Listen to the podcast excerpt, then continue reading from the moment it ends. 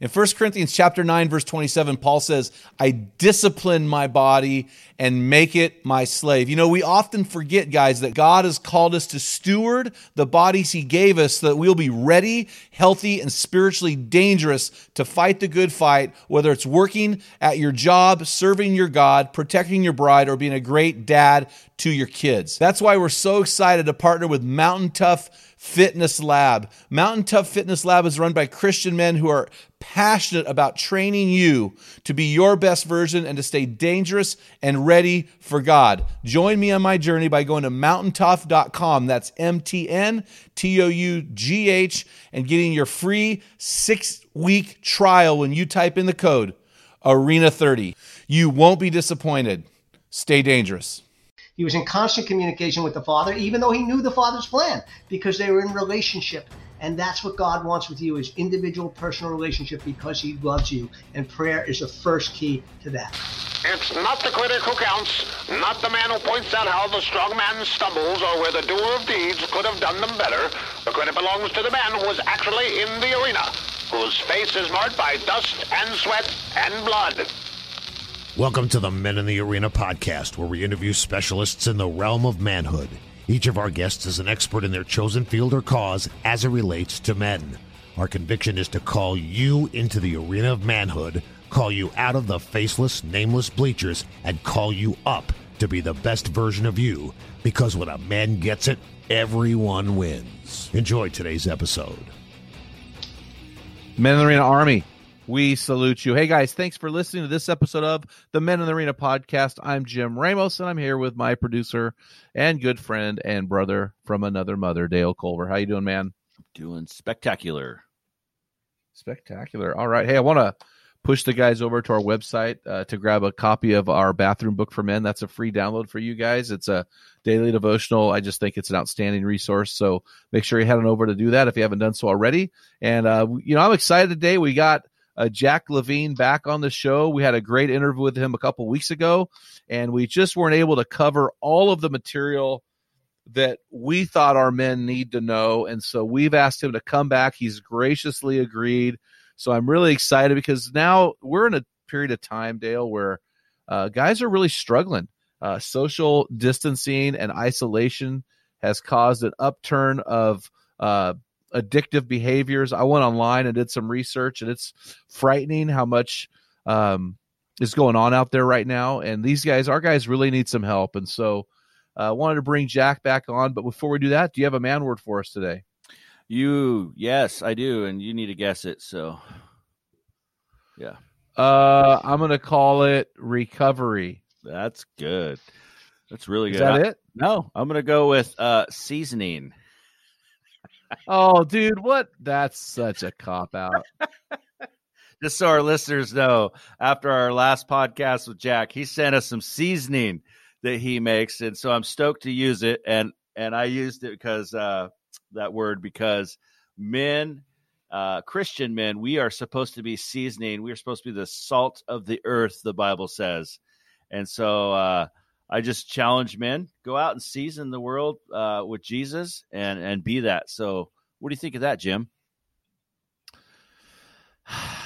yeah, I don't know, man. I think you're reaching there, but you know, it's interesting. I, I make seasoning myself, so I'm going to send Jack uh, some of our seasoning, and uh, I think uh, so. His is a red seasoning, mine is a garlic base. So we'll see what he thinks about that. But uh, yeah, I'm really excited to have him on, and I think you're right. I think we are called to flavor or to preserve our family. Seasoning in the days of Jesus had two, two, three purposes. One was uh, used to preserve meats. Two, it was used to season meats. And once it lost its seasoning or preservative qualities, it was used, uh, it was thrown on the top of the ancient Palestinian roofs, and it was used as a roof covering to, uh, I, I, think, to keep the uh, uh, integrity of the ground. And so those are the three things. So when it's thrown on the roof, it's used, it's trampled on. And so we're trying to get guys right now who have, through addiction, allowed this world to trample on them. And uh, they are mm. uh, right now not being used to the way they're supposed to be used. And uh, they're going to be we want them to find healing so they can be that seasoning preservative agent for their family. So uh, how's that recovery? I just love how pastors can take anything and make a sermon illustration out of it. Oh, i know. They should instead of putting a dm before a pastor or an, uh, they should put a bs degree. So uh, I can save this. I can save it. oh man. Just tell me what you want. I'll do it. I'll preach it baby. Hey anyway um hey really excited about today's guest. And uh, but do you have a, a shout out or a hero story today Yeah, I have a shout out here from Matthew Hicks, and uh, I'm not sure where he's from, but uh, I got on here a little message that he's just loving the Man Card book, and he's been giving it out to people, and uh, the field guide, and the podcast, and all that stuff, and just wants to say thanks for what you're doing and uh, who you are to men. So I thought I'd Well, hey, hey, let's uh, Matt hit us up in about two months. I actually rewrote that book under a new title and a new cover, and we've added about five thousand words to it. It's called "Strong Men, Dangerous Times: Five Essentials Every Man Must Possess to Change His World." And I think it's a, I think it's an outstanding book, and we want to send you a copy of that for free because you've been doing that. So thanks a lot, buddy. Sure appreciate it. Hey guys, uh, remember we had uh, Jack Levine on the show. Jack is in Win- Windermere, Florida, with his beautiful wife of 20 years, Beth. Uh, Jack's authored nine books, including My Addict, Your Addict. And his newest book is The Addiction Recovery Handbook, which is going to be released. It's being released as we speak. And we're going to talk about that book today. And so he's also the creator of the online video program called Free for Life at Last. And uh, we're going to talk about that a little bit uh, later here today. But super excited to have Jack on. Jack, how you doing, man? Jim, I'm doing great. It's a pleasure to be back. Thanks. Uh, thanks for having me back again to talk and minister to the guys, but great to be on. I'm so excited to be a part of this again. Thank you. No, I'm excited to have you on. I've got a lot of questions.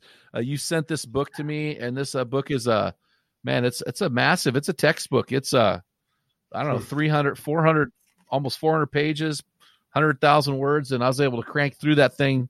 But uh, man, it was not an easy feat. So I do have questions, and the reason I have questions is not because I question the integrity of the book. It's just that I haven't walked through addiction Mm. myself.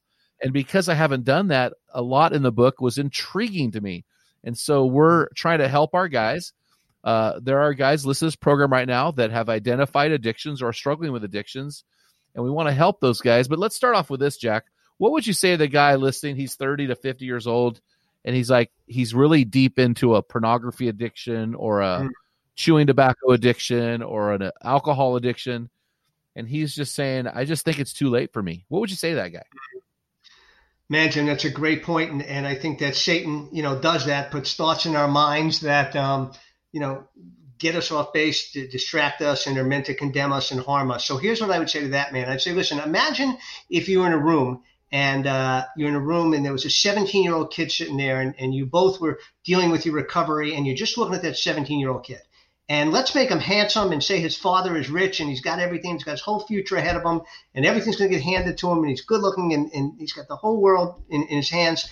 And you're thinking, man, if I could just go back, if, I was just 17 again, not 27, 37, 47, 57, if I hadn't blown all these years, thinking, man, I would give anything to trade places with that kid. That kid doesn't know how good he has it to be able to deal with addiction at 17 and have your whole life ahead of you. If that could just be me. And I would say to the man sitting there listening today, who's the older man, I'd say, yeah, well, he dies tomorrow in a car crash and you live 40 more, 50 more years. So you cannot compare yourself to anybody. You can't look at anybody else. You know, God's going to use you right where you're at. God wants to transform you. He wants to use you mightily. And we look at things from our perspective and our timing in human years. But God doesn't look at that. God says his ways are higher than ours. And to the Lord, a day is like a thousand years, and a thousand years is like a day. So, you know, I would say, come on, guys, um, focus on yourself. There's hope for you. Don't give up. God has a plan for your life, and it's to prosper you and give you a hope in the future, not to harm you, as He promises in Jeremiah 29 11. And, and we need to trust God and go forward. And He gives us the tools to fight and win this war. I hope this book is one of them, and I'm, I'm excited to talk to you about it. Well, you brought up a really good point, Jack. And the point is this for a lot of addicts, I would imagine comparisons got them into this mess. I'm not as good as you. I need to have something to so I can have my superpower and and uh man, comparisons man, no marriage is the same, no person is the same. Nothing is the same. And God God has orchestrated that and I think it's a beautiful thing that no two people are alike. And so, man, when we start getting into comparisons, we set ourselves up for failure, don't you think? Yes, and, and I love Jim. Sometimes I get to talk to little kids before church, you know, children's church as they call it. Yeah. And I love to bring in a and I talk at a lot of different churches. So uh, I love to bring in a box of Dunkin' Donuts with twelve different donuts in them. And I say, and I open the box and I say, kids, kids, which is your favorite? You know, pick this one, that one, that one, that one. And I at them and I go, same guy made them all and he made them purposely and uniquely, individually and special. And, and, men, that is how God made you uniquely and individually, who you are, the way you look, who you are with your life to impact the kingdom of God for his, for his kingdom, both eternally and here on earth. You have a purpose and a plan. Don't give up. Don't let Satan defeat you. There's a way out, and we're going to discuss that today and show it to you and hopefully point you down that road. And hopefully, this will be a life changing transformation podcast today. Yeah, I think it will be. Uh, before I jump into the book, Addiction and Recovery Handbook, I want to talk about your video curriculum, free at for life at last, overcoming addiction. Can, can you? I'm so intrigued by this curriculum, but I don't have a spot for it on the last two podcasts. Can you tell sure. us what this is about, and and uh, how how does somebody? This seems to be the the pilot ship for recovery in your ministry, right? I think so, Jim. And, and here's what happened. My father had dementia many years ago, and I needed to learn about dementia real quick. I didn't know anything about it. And I, you know, I did my research and I studied and I learned and we dealt with it. But I thought, man, I wish there was just one place where I knew everything. And that's what fired me up to produce this video series. It's broken into four modules. The first one is my story, which a lot of it is covered in the book My Addict, Your Addict. The second module is why addicts think and behave like they do. The third module is the addict's effect on the family, and the fourth module is the path to recovery. And altogether, it's about nine hours of video. And in it, we take people through, you know, every option, everything that has caused it, family members, how they're supposed to react. Once you understand why addicts behave like they do and think like they do, you can deal with it a lot easier.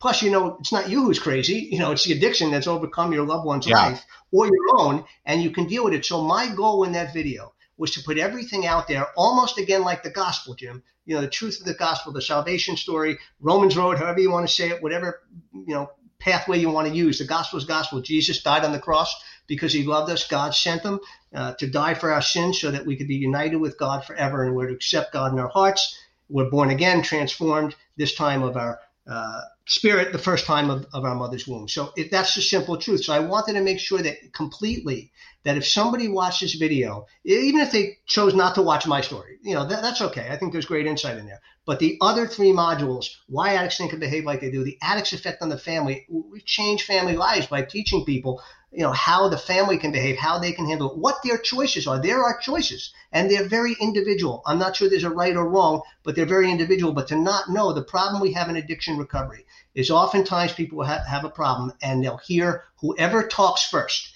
if it's the AA guy, if it's the rehab guy, if it's the Faith Farm guy or this, and that guy is screaming, oh, this is what you got to do. This is what you got to do because it worked for him. It's the only way he knows to recovery. But it may not be the most effective way for you. It may be, but wouldn't you rather know all the nine ways? Um, you know, if you have back pain and you go to a surgeon, he's going to say, I can heal you, but I need to operate. I can heal you today. I'm going to operate. The chiropractor is going to say, I'm going to manipulate you. The therapist is going to say, I'm going to adjust you.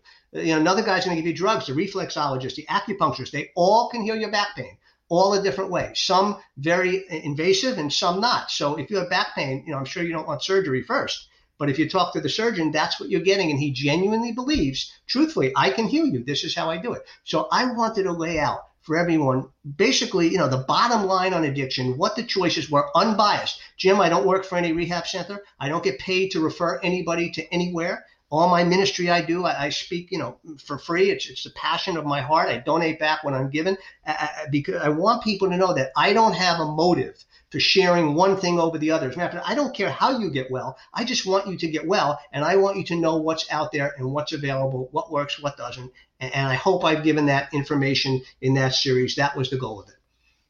Well, that's interesting that you say that because it sounds similar. It sounds that you have put on video what is also in the addiction recovery handbook. It sounds like they're very similar. Is that, well, here's is that what happened. close to accurate? Uh, I don't. Yeah, I mean they kind of have the same uh, end goal. you know, the, the same motivation to get you there. But here's what happened. So in, in my video program, it's, it's me talking, you know, really for eight and a half hours, sharing what I know and what I've read and what I've heard and I put it together. And that came first. The video came first. Then one day I'm sitting in, in a board meeting for a charity called Now Matters More. We help uh, addicts here in local Orlando area, nonprofit. And um, this idea came to me for this book, and I'm thinking, man, wouldn't it be great to hear all these different guys, the rehab guy, the therapist, the psychologist, the psychiatrist, the sober homeowner, uh, you know, the pastor, everybody, and get their views on addiction, you know, and, and what they think. And so, what amazed me in this book was the themes that came through it and the different perspectives. Not everybody agreed on everything. There's a couple of things that, you know, people definitely had different views on, almost like think of denominations in the church. You know, we all agree we love Jesus, but we definitely have little different interpretations of the Bible. So I think addiction is the same way, you know, based on experience. And, and so I had the same uh, motivation to provide a source of information in one place. I think it's a lot different than the online uh, program in terms of presentation and understanding. I mean, you're talking to me in the video. I'm going to break it down you know, you're going to get it one way or the other. We're going to communicate. Whether you accept it or not, I don't know. This is amazing to me. I learned so much in the book process, and, and nobody knew what the other guy was writing about. I would reach out to each guy and say, some guys I just said, hey, just give me your perspective. Others I asked to do a specific topic like dual diagnosis or, or effects on the family or, or adolescence because uh, I wanted to make sure we covered that. So I think they're different, but look, just get one or the other. It doesn't matter um, you know, the bottom line is if you're open to receiving the truth, it's there in one form or the other. And it doesn't have to be from me, Jim. Uh, you know, Jack Levine is not the, the all uh, only expert on, on addiction, the only man. There's thousands like you being a pastor. You know, every Sunday morning we're all out there preaching the same word, and God's Holy Spirit's using all of us. So if you truly want help, you need to reach out, and God will place the right person in right uh, you know way in your life to get help. But you need to know what the truth is. You know, if you're going to New York, you don't want to be heading to California. You want to be headed to New York. You want to be on the right path. That's really good. So, so what I'm hearing you say is the books are distinct in many ways, but the one similarity they that the book has to the video series is that they do not point to one treatment for addiction, but there are many ways to get there. And so that I appreciate that. And then your book, in fact, had 18 different co-authors. 18. Yes. Yep. So that's really impressive. Yep. That's a that's actually that may be more difficult than writing a book yourself to get authors uh-huh. to collaborate. So let me ask this question, Jack. What is your why about this book? What are the distinctives about the addiction recovery book? How does it different than other books? Why did you see a need for this? I saw a need for this because I didn't see information in one place. And most of these guys I knew personally. If not, they referred me to other authors. I trusted them. I valued them. I, have worked with them. I know their hearts. I know their truth. And I just would, I, as, as I'm talking to them and hearing their wisdom and truth, I'm thinking, man, I wish I could share this with other people. Other people need to hear Adam Bianchini talk about what what the the effect of addiction is on the brain and how it rewires it. And hear Douglas Lidwell from Faith Farm talk about the transformed lives that he's seen. I mean, he's taken in the bottom of the barrel. People prison, failed treatment center multiple times, nothing left. They're going into Faith Farm, a year long program, and they're coming out. So many of them with their lives transformed. And when I'm hearing Douglas and his wife Heather share these testimonies and I know him. I know this is the truth. I'm like, man, this is amazing. And, and, and you know, the Louis Delgados and, and just Joe Bryant's different viewpoints, and all of them had something to you know contribute that was so valuable. I just wanted to put it in one place that any addict or family member of an addict, someone struggling as a loved one struggling, could have this information. Um, you know, I, am going to meet with a guy tomorrow who's referred to me, 60 year old man uh, who's a crack addict, and a buddy of mine called me. He's known him uh, you know, for 30 years and said, can you help this guy? He's in Orlando. I said, sure. And, and we're talking to him. We're going to get him into a recovery place if he's willing to go uh, through the nonprofit. But I'm, I'm bringing this book with me. This is an intelligent guy. I mean, you know, I talked to him on the phone. I can see, I mean, he just, he'll start to understand himself when, when you have psychologists and psychiatrists and you can get their view, the David Jenkins and Jared Pingletons and Karl Benzios giving you th- th- these views and understanding, oh, holy cow, you'd pay, you know how much you'd pay in therapy to get this information from these professionals? I mean, if you could even get them there. Um, so we, we've taken this and, and, and, put it in this place and it, it's just phenomenal. Um, you know, the, the voices that come out, the, again, the themes that came out were, were mind-boggling to me, and that basically was that, um, there, as you said, Jim, there's more than one way to recovery. That you need to treat the mind, body, spirit, and soul. You can't treat them individually. Um, you know that that is a critical part of it. Well, you know, I got the book on Saturday, and I was, or no, I got it on Monday, and I was really, it wasn't what I thought it would be. It was a lot better uh, because of this. Uh, I thought it was a treatment book, and it really isn't a treatment book. It's really a book with great resources for men and women so that they can understand addiction. Uh, you know, now you you do list the steps in AA and NA, which I thought was great. But really, what you just said, it I think you stated the goal of the book a few minutes ago. You said that that guy who gets it will start to understand himself. Is that the yes. goal of the book? And those yes. who love that guy. Yes, understand themselves and the resources and the way out. Not just understand, hey, what got me into prison, but hey, here's what actually happens to me physiologically and psychologically and spiritually and emotionally.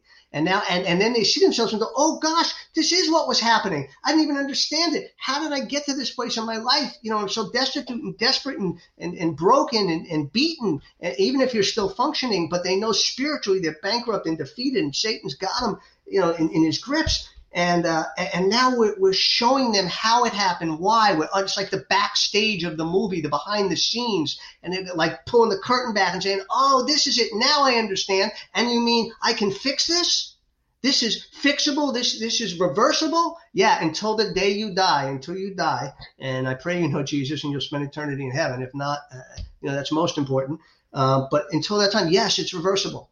Now, again, we always talk there's a consequence to sin. Yeah, you may have wasted years. I wasted 10 years, you know, but God has, has redeemed those years. As he said, I love when he said to Job, he said, the second half of your, your life will be better than the first. But that seemed impossible. Job had lost everything. How could that be possible? His wife, his kids. But yet it was impossible with man. With God, it was possible. And I believe God will do the same thing, men, in your life who are listening today. It is not too late. There is hope. There is a way out, multiple ways out. Please pick one.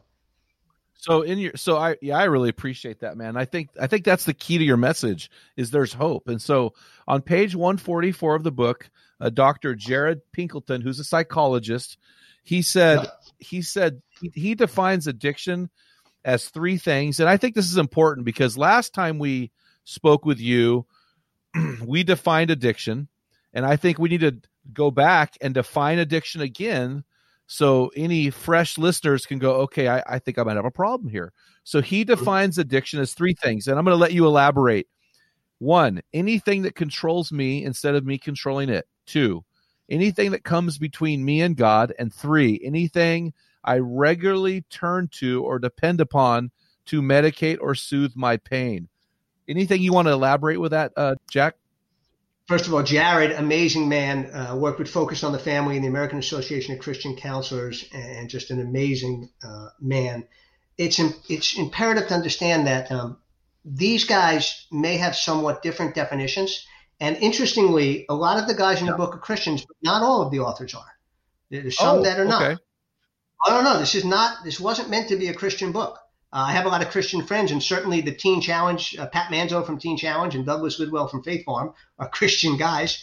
Um, Ray Alvarez is a Christian therapist, and uh, Jared and Karl Benzio and David Jenkins. But you know, uh, Keith Brooks, who wrote the chapter on spirituality, is not a Christian guy, and I purposely I want his perspective. Right, obviously, but you know why I did that, Jim, is because there's um, there's a lot of people suffering in the world who aren't Christians, and yeah. you know what? You know, of course, you and I know God is the answer to everything if you will accept Him. Um, that's the first step. But some people won't do that, and, and we still want to help them. You know, if, I, if I'm a doctor and the guy needs brain surgery, he doesn't have to be a Christian for me to save his life. I want to help him. So, but anyway, back to Jared and his definition. So he's talking about anything that controls anything that controls us. And I think we spoke in, in our last podcast, and I said I want to repeat that you know when you're in the throes of addiction. You may be in denial yeah. to your family and your friends and family may love you so much that, that they won't tell you, they'll let you get away with it. But you know you're trapped. You know you've sunk to these spiritual depths, that your life is unraveling. So I think that's a great definition. There's medical definitions as well. Um, and we'll talk about that. But but to me, the most spiritual one is anything that comes between me and God. God says in Matthew 6:33, "Seek first the kingdom of God and His righteousness, and all these other things will come. God needs to be first. So whether it's sports, work, a relationship, an addiction, anything, a love of money, anything that's coming before God is an idol in your life and that will separate you from God's blessings in your life. Not from his love. God loves you no matter what you do, but it will separate you from his blessings. So, um, and stuff we turn to depend on to medicate or soothe our pain, that is our escape. That is what we're using to run away from reality. We're creating an alternate reality, uh, our own virtual reality by drugs or pornography or gambling. It is an addiction because that's what we default to all the time. It's what we think about all the time. Even if we're working in this, our, our brain has been hijacked by the addiction. It has taken over and, and consciously and subconsciously. This is affecting every aspect of our life. So I love Jared's definition from a spiritual perspective. I love it from a spiritual perspective. And, and, and again, I just say that if you are a Christian and you have the Holy Spirit in your heart, which would be the same, if you are a Christian, you do have the Holy Spirit. If you don't have the Holy Spirit, you're probably not a Christian. You need to re-examine that. But if you have the Holy Spirit in your heart, you know you're grieving the Holy Spirit of God with your action. You know it. You know your addiction has interrupted and is grieving the Holy Spirit of God. I get personally how hard it is. It took me three years after I was saved to overcome my addiction, and I was saved, radically saved, and, and I struggled to get to that point. It is a struggle. I know you love God. You know, now it's a question of am I going to trust Him enough? Uh, you know, he's given me a way out. Am I going to trust him or am I going to let my flesh have victory over me? Is this addiction going to control me? Is my, is my flesh going to control me or is my spirit, the things of God, going to take control of my body? As the apostle Paul says, we're to, we're to make our bodies a slave. Our spirit is supposed to control our actions. So we need to think spiritually and live spiritually. And I believe, men, if any of you out there and you pray and you say, God, do you want to take this addiction from me? God's answer is yes. And if you will let him, he will show you the path.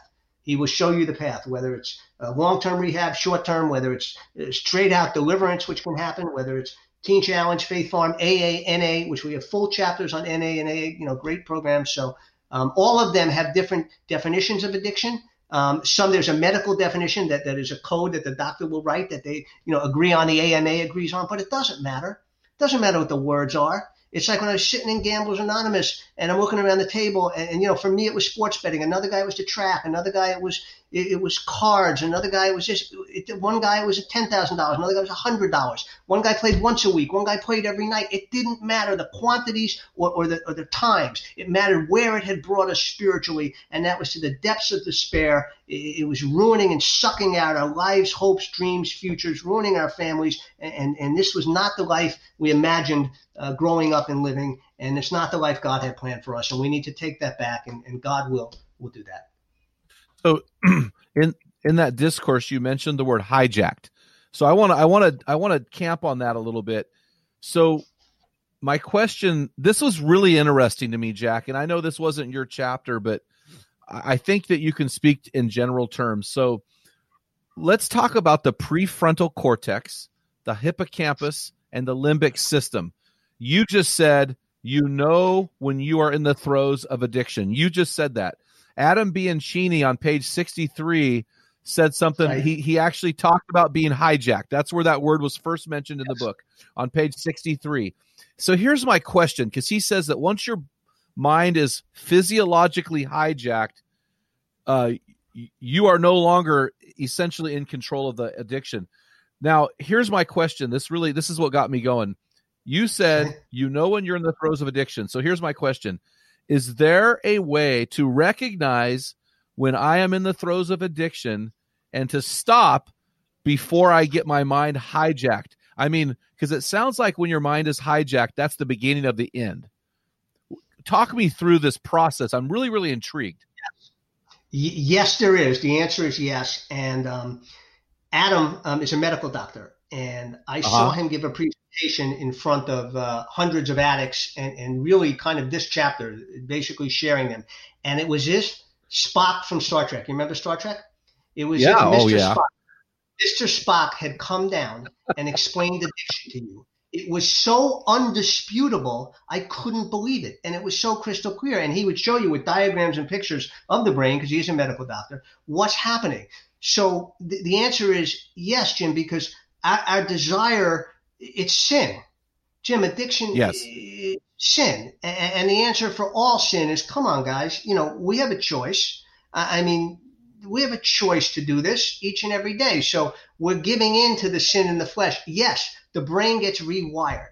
Um, think of it as a blood transfusion. Hey, I have my blood, and now I have other blood in me, and now, now the new blood is coursing through me. And, and now what do I do? So, you know, that becomes a major problem. It's subtle. Satan is very subtle. Um, you may not notice it happening, but it's happening. The addiction wants to come and it wants to take control. So your your decision making process, which is your prefrontal cortex, which is supposed to make intelligent decisions for you, is now is now not making intelligent decisions. Why? An intelligent decision will be I go to work and I show up on time and don't get fired. Um, that's intelligent. Intelligent decision would be I don't steal money from my parents or friends. I don't tell lies. You know, I don't want to end up in jail. Those are intelligent decisions. But the, the addict's brain doesn't think like that he may the addict may not say to himself, "Hey, I want to go to jail. I want to lose my job." But the, the addiction is saying to him, "You have to have these drugs. These drugs are your salvation. These drugs are your friend. These drugs are your comfort. These drugs understand you. The people don't understand you. Everybody's hassling you, and, and your boss and your wife, and everybody's making your life miserable. Nobody understands you. But the drugs are your comfort. They're your release. They're your escape. They're your escape." So now the brain starts to think about that. Remember, the brain the mind wants to stop us from feeling pain. When you go to touch that stove and it's hot, your finger feels it hot. About a second later, your brain says, Oh crap, I just got the message from the nerves. This is hot. I'm going to pull away. Good idea because you'd like to keep your finger and don't want to burn it off. But with addiction, it, it, it now the, the brain has become rewired your brain has become rewired so that the goal is to escape pain. So, what is the pain that you are avoiding with your drug use and addiction? That that's a psychological therapy issue we need to get to to find out what the issue is. But now the brain is saying, "I just want to stop you from feeling pain." So we're going to do anything we can to get you back into this addiction. So it's been rewired and hardwired now that the addiction is in control to play out the addiction. Jim, we have people who have fake medical diseases and some who have real medical pain. Some of this pain isn't fake, but it's subconscious. The addiction is causing a physical pain. And the mind can do this back pain, migraines, stomach pain. You know, in the old days, everybody had ulcers. You don't know anybody today who has an ulcer, do you, Jim? Nobody. None of your friends, none of your nobody has ulcers. Right. Why? Because it came out that ulcers are uncool. They're caused by stress. So it's not cool to have an ulcer. So, so nobody has ulcers anymore. Now, now we have migraines and back pain, by the way. The number one incidence of injury in the country is back pain. Most of it, it comes into 30 and 40 year old men. Well, if it was a degenerative disc disease, all the 70 year old and 80 year old men would have it. No, because it's time you have all the stress in your life. So the mind creates these situations to get what it wants, which is the drug. And if it has to have physical pain to get a prescription, it will. It will do anything. So the brain has been hijacked its only focus is now focusing on the addiction. And that is what you think about. That is what it's programmed to do. And your short term memory and your long term memory, you know, which we talk about as well. How did you pronounce it? The amygdala, the hippocampus, if I'm pronouncing it right. Um, and Adam describes these in the chapter. The brain is rewired too to program those to give you memories, good memories of your drug use. When people hit bottom or screw up, and for me, it was putting my car through a fence in a blackout and almost dying one night. Um, we're very remorseful that, that day or the next moment. when a guy's carted off to jail and he's caught or he's busted and, you know, oh, I'll do anything, I'll do anything for a couple of days until the pain wears off. And then, then the programming in the brain is back to, yeah, but you want this comfort again. You want this pleasure again. It, it's a lie. It, has been rewired, reprogrammed. Think, think of your computer. You know, if you put in a different software, you're going to get a different result. So we want to put in the God software. We want to put in the software that says we have value in life. We have purpose in life. We want to use our, our, our, brain and intelligence for, for health and good. And, you know, when you see it explained, when, when Adam, who by the way passed away, um, unfortunately before this book was published, but, uh, but his legacy will live on through this. When you hear it explained, it's undisputable. So now the addict is walking in there and he reads this chapter and he goes, Oh my gosh, now at least I understand why I'm behaving like I do. I just didn't even know I, I, was doing it. Think of the drunk guy, you know, who's now he's drunk and wasted. Oh, you're the greatest. You know, stumbling over everything. And the next day he goes, What did I do? I don't even know. He sees a video and he goes, Holy cow, I can't believe I was doing that. Yeah. When the alcohol hijacked your brain, you started to behave differently. Everything you knew went out the door. Everything you thought, all your morals, all your values, all the law, none of it mattered anymore because you were now under the influence of the alcohol and that controlled you. That's exactly what happens with addiction. That is really scary uh, to realize that. And I've seen that in loved ones who became addicts and they're doing things they don't want to do, but they do them and they can't explain why they're doing them. So you, you just, you just shared Jack that uh, and you shared this on the last podcast we had with you that you at one point in a blackout put your car through a fence. You also talked about in the height of your cocaine addiction at the euphoric stage, thinking that if all national leaders just used cocaine, we'd have world peace. But then that disintegrated to a point where you were completely paranoid and you thought the Domino's pizza man somehow worked for the CIA and he was going to take you out. So, yeah. so I want you to I want you to explain uh, something called euphoric recall.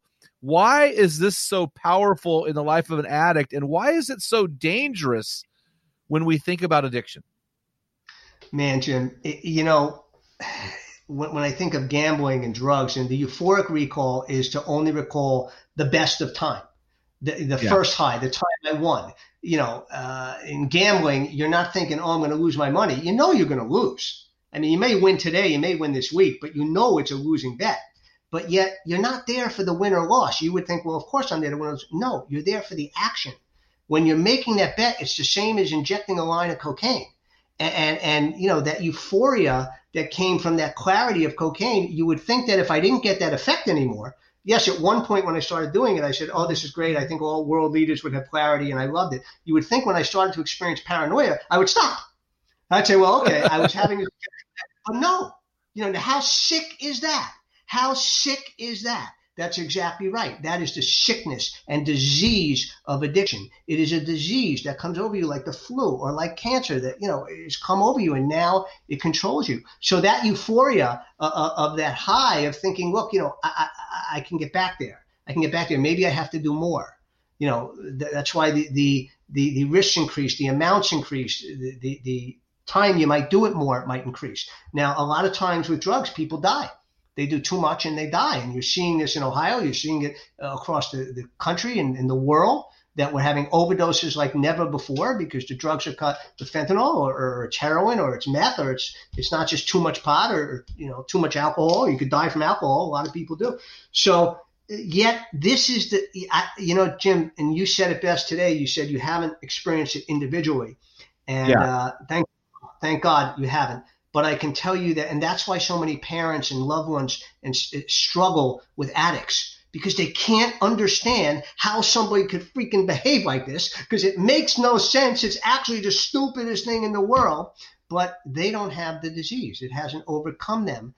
And, and the addict, you know, is sitting there chasing this high, chasing this euphoria. His brain is giving him that picture of, oh, this is great. You can get there again. Of course, it's a lie, but the addiction is taking control and it's lying to get what it wants. Here's what the addiction wants to stay in control. Think of, think of Satan possessing someone. Satan, you know, demons don't want to get kicked out, right? They'll fight hard not to get kicked out. They'll do anything they can.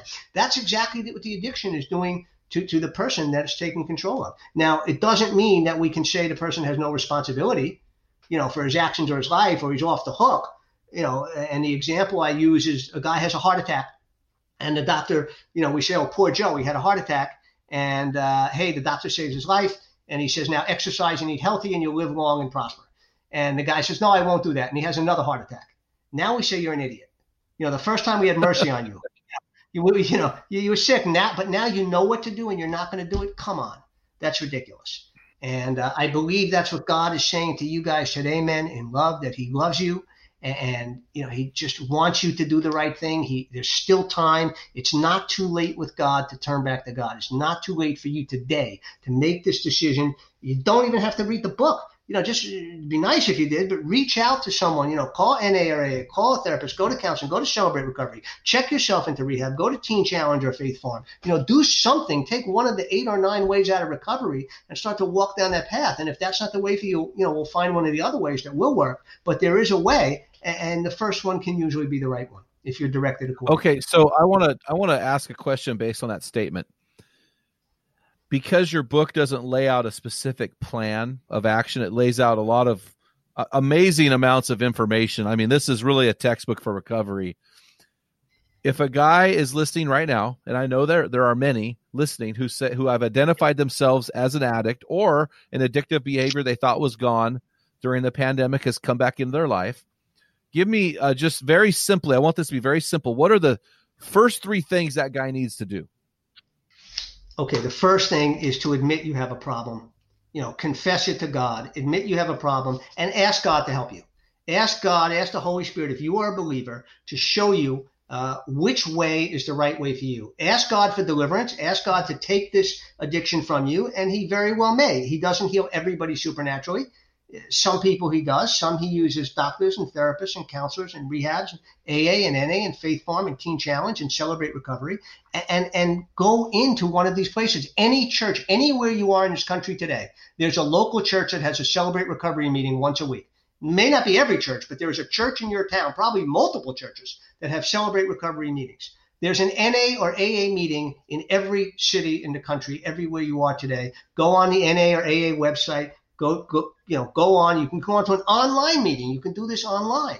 My recommendation is to get into therapy and a 30 day rehab if you can, because you get out of your life and you get to get with a therapist and really find out what the cause of your troubles are and what is making you do this behavior. What pain have you experienced? What is your mind trying to take you away from? Um, some people need 90 days. Some people need year programs like Faith Farm and Teen Challenge. Um, some people, AA and NA can do it. Some just therapy. There are outpatient programs. Uh, I don't really recommend those because it's hard to stay in the lifestyle you're in of work and pressures and really get to recovery in a timely manner. But if you're not going to do anything, then do that as opposed to nothing. It, it, can work. It's not as good as the others, but it can work. It's good for aftercare. Outpatient is great for after. Um, so, but so all these ways are available. So first, admit you have a problem, ask God to help you, and then the most important thing, Jim, step three, take action. Take action. Hey, imagine if you just thought about uh, getting a girlfriend and getting married, having a family one day, and you never asked a girl on a date. Imagine if you thought you were hungry, and you thought about having a slice of pizza or a burger, and you never went to the store and ate one. Hey, you may have a bad burger. You may not like this guy's pizza. There's more pizza places, more burgers. It's not going to stop you from eating. So let's go. The question is, you know, take that first step, and that is the key. You take that step. We talked about in our other podcast, the prodigal son turning back to God. You take that first step back to God and do the right thing. he will come right alongside you. He will hug you and love the snot out of you and bring you the whole way home. He will put people, places, and circumstances in your life to bring you closer to Him. He will put the right people in your path. You will have discernment and wisdom to discern what is right and what is not and, and, you know God is God is with you. God says, "I'm with you always. I'll never leave you or forsake you." And the last reminder, Jim, is that you know, we need to remember who we are in God. God sees us holy, blameless, and above reproach, clothed in the righteousness of Christ. He doesn't see us in our sin soaked flesh, crappy addict Jack. He sees me, no, cleansed in Jesus' righteousness. And that's how we are to see ourselves, not because of what we do, but because of what Christ did for us. And we're to accept that and walk in it and be the king's kids and, you know, live this abundant life. God said, I've come that you have life abundant and life eternal. God should be joyful always. Leap and rejoice. Your salvation is assured. That is the mindset of the Christian. It doesn't mean you want to have problems or issues, but it means you have God with you dealing with them. And um, that is that is the key to life. You know, if you went to McDonald's and you, you ordered Big Mac and you were starving for lunch, and you ordered everything, you couldn't wait, and you realized you left your wallet at home. And, and you know what? You're not getting lunch today. They're not going to feed you. They don't know you. But you know, if you have a freezer full of filet mignons, you're going to laugh at not having lunch. You're going to go, oh, you know, this stinks. I'm hungry. I want to have lunch. But you know what? Tonight when I get home, I'm having two fillets. That's the kingdom of God in our lives. That's how we're to look at God with us. You know, yeah, we're going through trials and tribulations. God said He's using them to mature us. So we'll be mature and complete and lacking nothing because we have the kingdom and we have God. That's really good. So you mentioned a couple times about Teen Challenge. And I I love Teen Challenge. Uh, Pasco Manzo, the president and CEO, uh, what a tremendous work. In his chapter, he said something that I initially disagreed with, but now right. after listening to you, I'm understanding why he said what he said. So he laid out some myths of uh, addiction, and on page 286, he said myth number one. So when you the number one myth is usually the number most the most important myth. So, number one right. myth is drug addiction is not the individual choice. When I first read that, I thought I disagree because now we're removing the power of responsibility. But then what I realized was addiction in itself is a disease. And once we move beyond party mode and our mind is hijacked, once our mind is hijacked, we now re- lose much of the ability to choose. Am I on the same page? Am I getting close here? Oh no, that's great, Jim. So so let's distinguish that in the beginning, when your mind hasn't been hijacked, it is definitely your choice, and you are choosing to sin. You are choosing to engage, you know, in, in something that you know God doesn't want you to do, that you know you shouldn't do. And thinking, as we talked about, you know, that you can always come back and come back to God, and He's there, and I won't go too far, and I won't get carried away, and I'll be okay. Um, that is a choice. You're, walking in and choosing sin. I, I, I use that. I always say, listen, you see a pretty girl walking down the street. That's a pretty girl. There's no doubt about it. That's where it should stop. That's where when God says, take every thought captive and give it to Christ. I should stop there. I shouldn't look at the girl and start to undress her in my mind and think it would be like to have sex with her when I'm a married man, even if I'm not a married man. Now I'm stepping into the arena, in the bad arena. I'm stepping into the arena, Satan's arena. I'm stepping into the wrong arena, and I need to walk past that. So that was a choice. And and if I continue to make that choice, I'm going to get to the point where one day, as I described in the first podcast, that there came a time, I don't know if it was two years in, three years in, somewhere along the line, I realized one particular night that I was over the line and I couldn't get back. I was always able to come back to, to ground zero. And this time I realized Satan had me. And for the first time in my life, I realized I, I can't get back. I'm trapped. And I knew it. So, but it was a series of bad choices on my part. But yes, once the addiction takes hold, at that point, it, it's not your choice. But you had asked me earlier, you know, do you have to go the full distance to get out? No, you can stop it anywhere along the line. Your elevator doesn't have to hit bottom and crash. You can press the button at any floor and get off. You you can do that. You do not have to experience death, jail, loss of loved ones, family, uh, your, your future, your dreams, your hopes. By the way, you will experience all of that or most of that if you do not stop. There's not even a question. Um, you know, if, if you bake a recipe with your seasoning, you know what the outcome's going to be. So when someone who hasn't cooked that recipe and bakes it and says, "Well, Jim, that's not going to be the outcome," you know, it's going to come out different for me. You're just laughing, like, no, it's not. You know, this is what's going to happen. And I find, Jim, that if I can point to addicts and tell them, look, this is the path you're going to go down. This is how it's going to happen. That as they can start to see that happening, perhaps they'll they'll, they'll say, okay, I don't want to go all the way. I, I want I want to stop now. I don't want to feel all the pain and possibly die. So you just said as if they can stop as they can see that happening. That takes me back to Jared Pingleton's chapter, and uh, he mentioned something that most of us have heard before, but he added something I've never heard before, and I think this may be the kiss of death for our technological renaissance. He talked about triggers and recognizing triggers, and he used the acrostic HALT but then he added a letter that I'd never seen before, which really makes more sense to me than the other four, which is the letter B. So the triggers are hungry, angry, lonely, tired, and the B is bored. Can you talk to us about that? Yeah, and, and I can relate to to tired. Certainly, I, I, know that you know the older I get, uh, when I am tired and run down, you know, uh, my, my personality, my decision making starts to change. I can just sense it. Boredom man, you know, people were meant to connect in life and be a part of community and love. And, and you and I know that it's in the giving you receive and where to serve others as Christ served and wash feet and live servant's life. But, but, you know, when you isolate, addiction is isolation.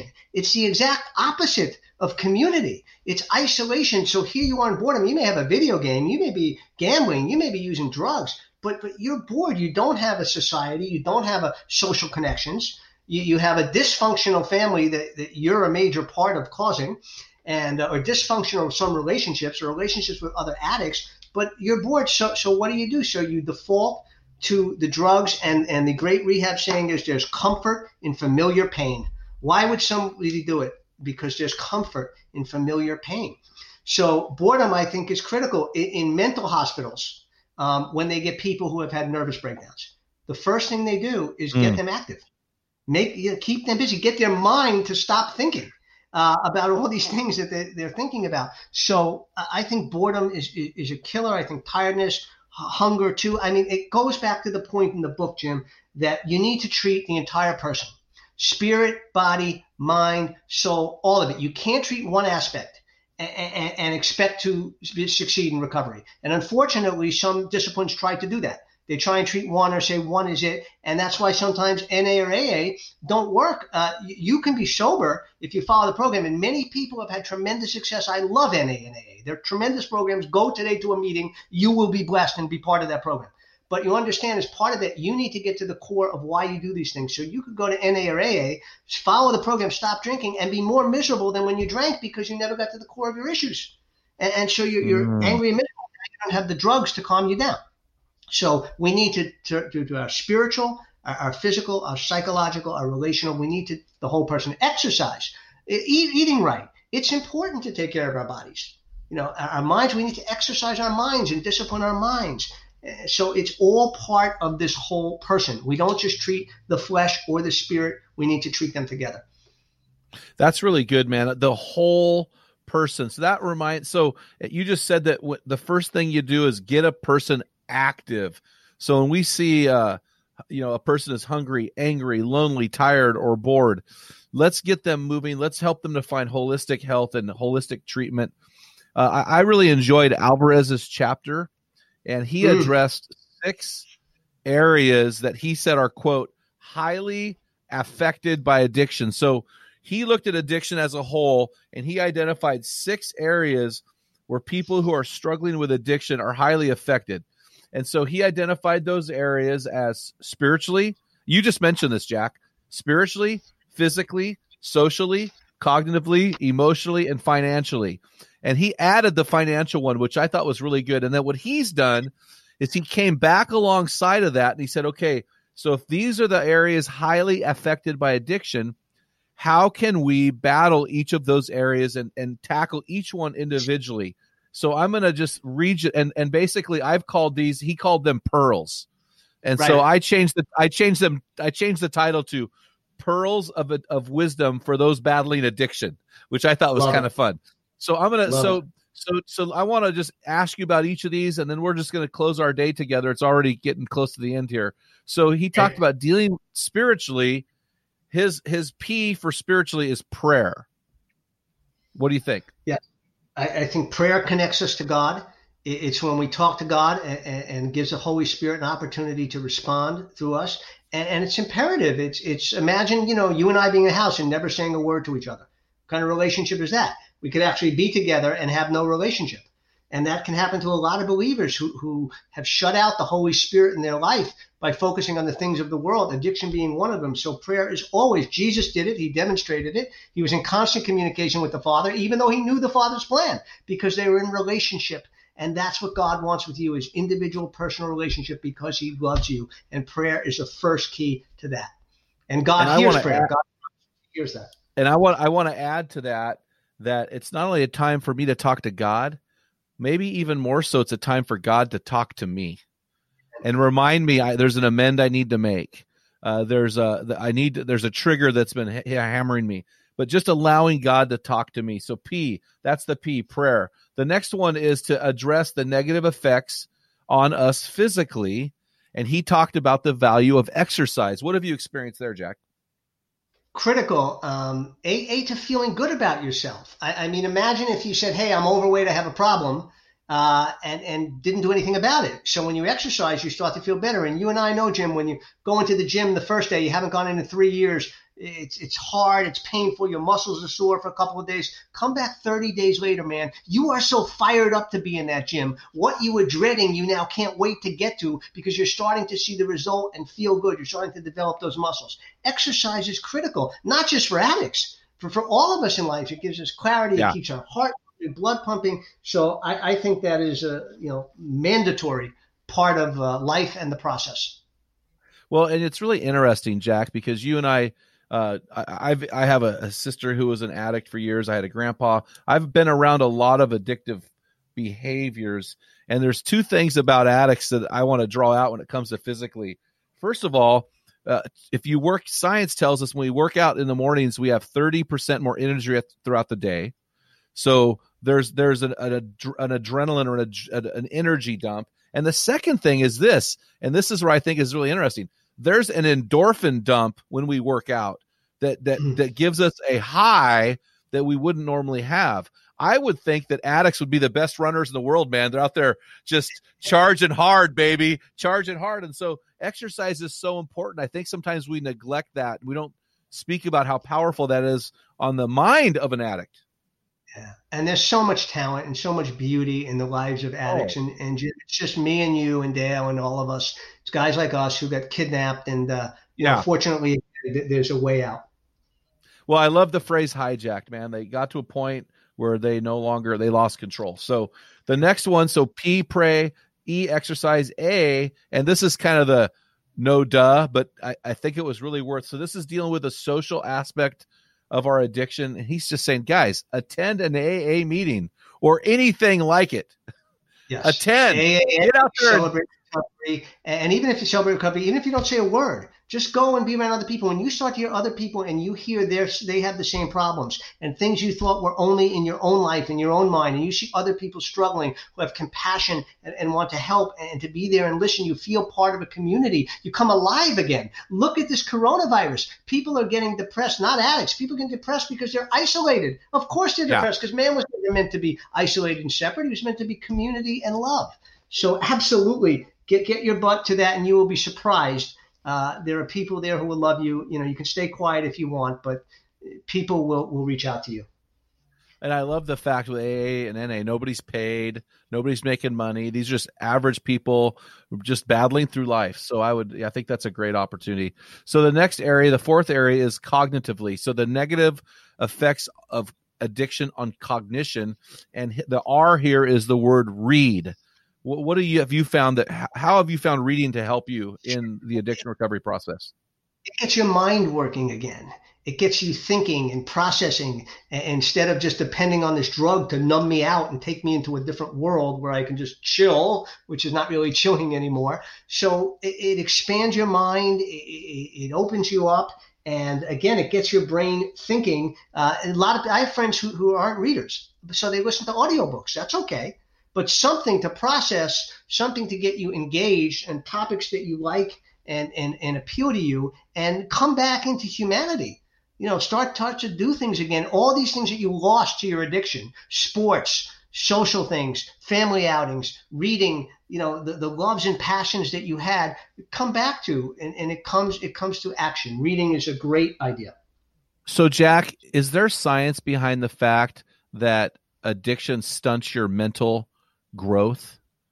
I had heard uh, with marijuana it stunts that. Is that is that is that true? A hundred percent, Jim. I, uh, th- you can Google studies, and they are there. Uh, there's no question. Your mind becomes satisfied with the effect of the drug.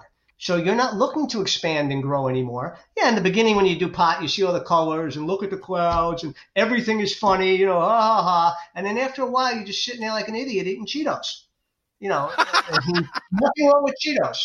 Right? You no, but, I'm just saying. No, this is well. No, that's more of a reason, more of a reason for a, a man or a woman who's struggling with addiction to invest in the cognitive side of their life. And like you said, it can be listening to an audiobook, it can be reading, it can be listening to a podcast, anything that's going to stimulate uh, your brain to grow and learn. Because I don't want to, I know this is a, a word people don't want to hear and there's a lot of pushback on this word but your mind literally is retarded like it's stunted in that moment right? In that moment of time. So it's an appropriate use use for that word but the mind gets retarded because yes. of the drugs the, the, cognition it needs to be stimulated to grow and to catch and, up. and, and so you understand, and, and the guys out there understand listening. Um, when you're first, you know, coming down or stopping using drugs, your brain isn't clear. Most of the experts will tell you six months to a year. They tell you don't don't get into a relationship with a member of the opposite sex for a year. Why? Because wow. your brain is so fogged from addiction, and that's a codependency thing. It's like another drug. You know, let me get hooked. You know, no, yeah. let's clear your mind so you can start making decisions. You know, first we just wow. want you to brush your feet, and you know, but, but we don't want to make any life decisions, anything major. You're still in that fog. You stop using, but your brain doesn't rewire the next day. It takes time to get rewired the right way back. No, that's really good, man. So we have so as far as our pearls go, we have pray, exercise, attend an AA meeting or any other kind of meeting, read, and this one I love. This one was this one was my favorite just because it was so refreshing to deal with the negative effects of substance uh, or an a- addiction on our emotions. We need to learn to laugh out loud. Jim, there, there's no better medicine than laughter. Science has proved it. Medical science has proved that people recover from surgeries and diseases better with laughter in their life. Go Google it again. It's there. Um, laughter, you know, God called us to weep and rejoice. Again, we're to be happy. Laughter releases endorphins and emotions that you talked about and, and joy. And, and when you're smiling, it's almost impossible not to feel happy. That's a fake it till you make it kind of thing. And can you, when the addicts that you can think of in your life, any of you out there listening, none of them are laughing, boys. Not one of them is laughing. Yeah, true. No, they're crying and, and isolated and miserable and, and, and shamed and, embarrassed and, and you know stealing and, and cheating and lying and have been uh, you know disclaimed by their family or some not but the, but labeled a loser in their own minds and probably by the people around them. They ain't laughing. And, and, and God wants you to laugh and enjoy and be joyful and the drugs have kidnapped you and hijacked you, as we said, and have turned you into this person that you were never meant to be and that you don't want to be. And laughter is a great ticket uh, started getting out of that. Well, there's a lot of shame attached to an addiction, right? Shame and guilt and, and feelings of less yeah. than. And again, that's why I said to we need to see ourselves, as Jesus said, holy, blameless, and above reproach in the eyes of Christ. Satan is lying to us. God says there's no condemnation in Christ and we're condemning ourselves and Satan's condemning us and other people. And we need to default to the word of truth, Jim. We need to not believe, you know, what we hear. We're very good at disseminating fake news on the television or the newspaper. Oh, this is fake or that can't be or this is a lie. But, you know, when it comes to the word of God, we don't want to pay attention and seek what's true. That's not too intelligent. We need to focus and default to the word of God. Yeah, I really appreciate uh, this, Jack, and I appreciate the book. and And I didn't hadn't thought about it when I was reading the book, knowing that you're a believer but you're right. This book does not target necessarily Christians. This is a book for everybody. And I really appreciate the fact that you've opened this up and said, hey, anybody who has an addiction, come to us, come to the table. We're going to take care of you. And so I really appreciate that's another aspect, uh, a holistic approach. Uh, oh, hey, hey, God has thrown a party. Everybody's invited. Amen. So, Amen. And God yeah. use, you know, to lead them to him, saved or not saved, you're going to get to God. Jim, one very quick thing. I know we're out of time. I just want to share with you guys uh, the story of Naaman the leper and, and, and reference it to yeah. addiction. If you don't know, uh, Naaman was a warrior in the king's army and he had leprosy. And in those days, if you had leprosy on your skin, you had to leave the community and you couldn't be a part of it. And this was a blow to him. So he gets uh, a suggestion from from his wife's uh, maid that there, there's a, a prophet in, in, a faraway land who can save him. And this, I'll make the story short. I'll give you the Jack version. You can read it in Second Kings chapter five. But uh, he goes to see the prophet, and he says, "I have this leprosy." And the prophet says, "Okay." The prophet won't even come out to see him. He sent the prophet sends his messenger and says, "Okay, Naaman, you need to go bathe in the river Jordan seven times." Naaman is furious he is so pissed off. First of all, he cannot believe that the prophet won't come out to see him. He, he's like insulted. And then he goes, What? Bathe in the Jordan River seven times. The Jordan River, that's like some bogus little, you know, not a real river. We have the, the Pharpar River and the Abana River where we come from. Shouldn't I bathe in those rivers? And he's furious and he's, he's like, This is an insult. This is crazy. I wasted my time. And, and one of his servants says to Naaman, he says, Naaman, let me ask you a question. If the prophet had said to you, Go do this ridiculously hard thing, Let's say he said, and I'm paraphrasing now, but let's say he said, put boulders on your head for five days and run around with 200 pounds on your back and you'll be healed. You would have done it, right? But he's told you to do this and, and you won't do it. Why? It's too simple.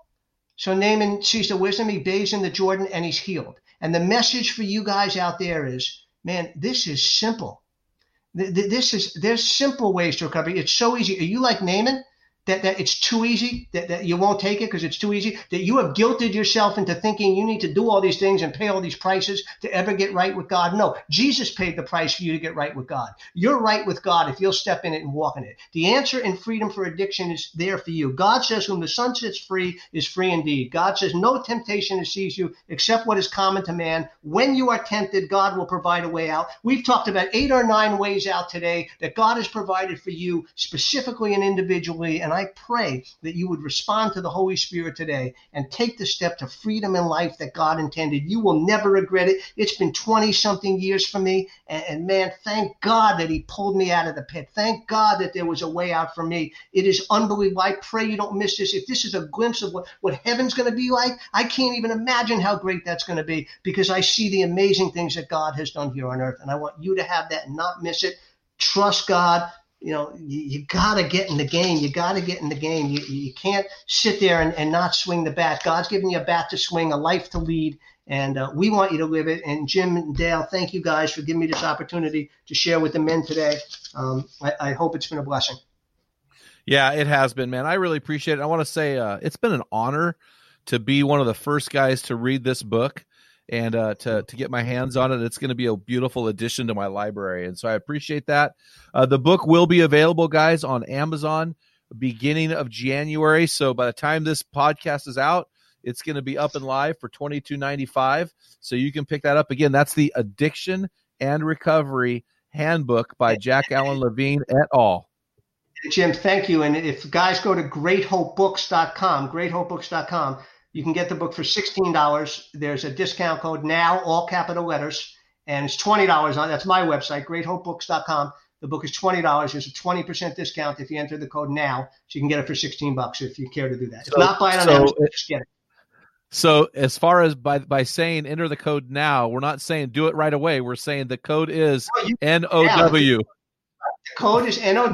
That's that's why you're that's why you're the host. Hey, who's on? Hey, hey, hey, who's on first? No, no, no, he's on second.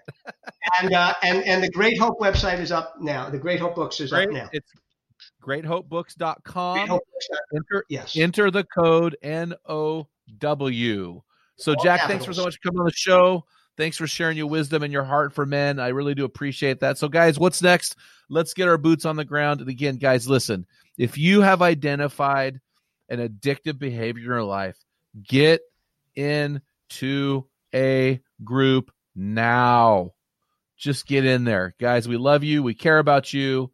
And man, it's the new year. It's 221. It's time for a new life. It's time for a new start. It's time for the best version of you to be unleashed on this world now. Dale, drive us home, brother. Yeah, guys, we want you to head on over to meninthearena.org and pick up your free resource. Just in the top right corner of our website, you have that. You just click on it and get it now. And also, we'd love for you to leave us a review. You can do that a couple different ways. You can do it on your app, your podcast app through Apple, or you could just shoot us an email at info at meninthearena.org. Until next time, feel the wet sand on the arena floor, hear the deafening roar of the crowd, taste the sweetness of victory, smell the stench of battle, get in the game, get dirty, grind it out, and Be a man. Men in the Arena. If you hunger to be your best version, join us along with thousands of men from around the world. Check out our Men in the Arena forums. You can join on Facebook or on our website at meninthearena.org. While you're on our website, remember to pick up your free electronic version of Jim's bathroom book for men, The Field Guide. It's a daily study of manly words with epic stories in the Bible. Thank you for listening to this episode of the Men in the Arena podcast. Remember, when a man gets it, everyone wins. What type of dad are you? Guys, in my 35 years of ministry, I've noticed that guys basically fall into two categories. And in those categories, there are four types of dad or four phases that you pass through as a dad. We just dropped an amazing quiz to help you discover what type of dad you are. Find out what type of father you are and get our custom resources fit to meet the needs and the questions you are asking. Head on over to menarena.org, join 20,000 men from around the world, and find out the type of dad you are.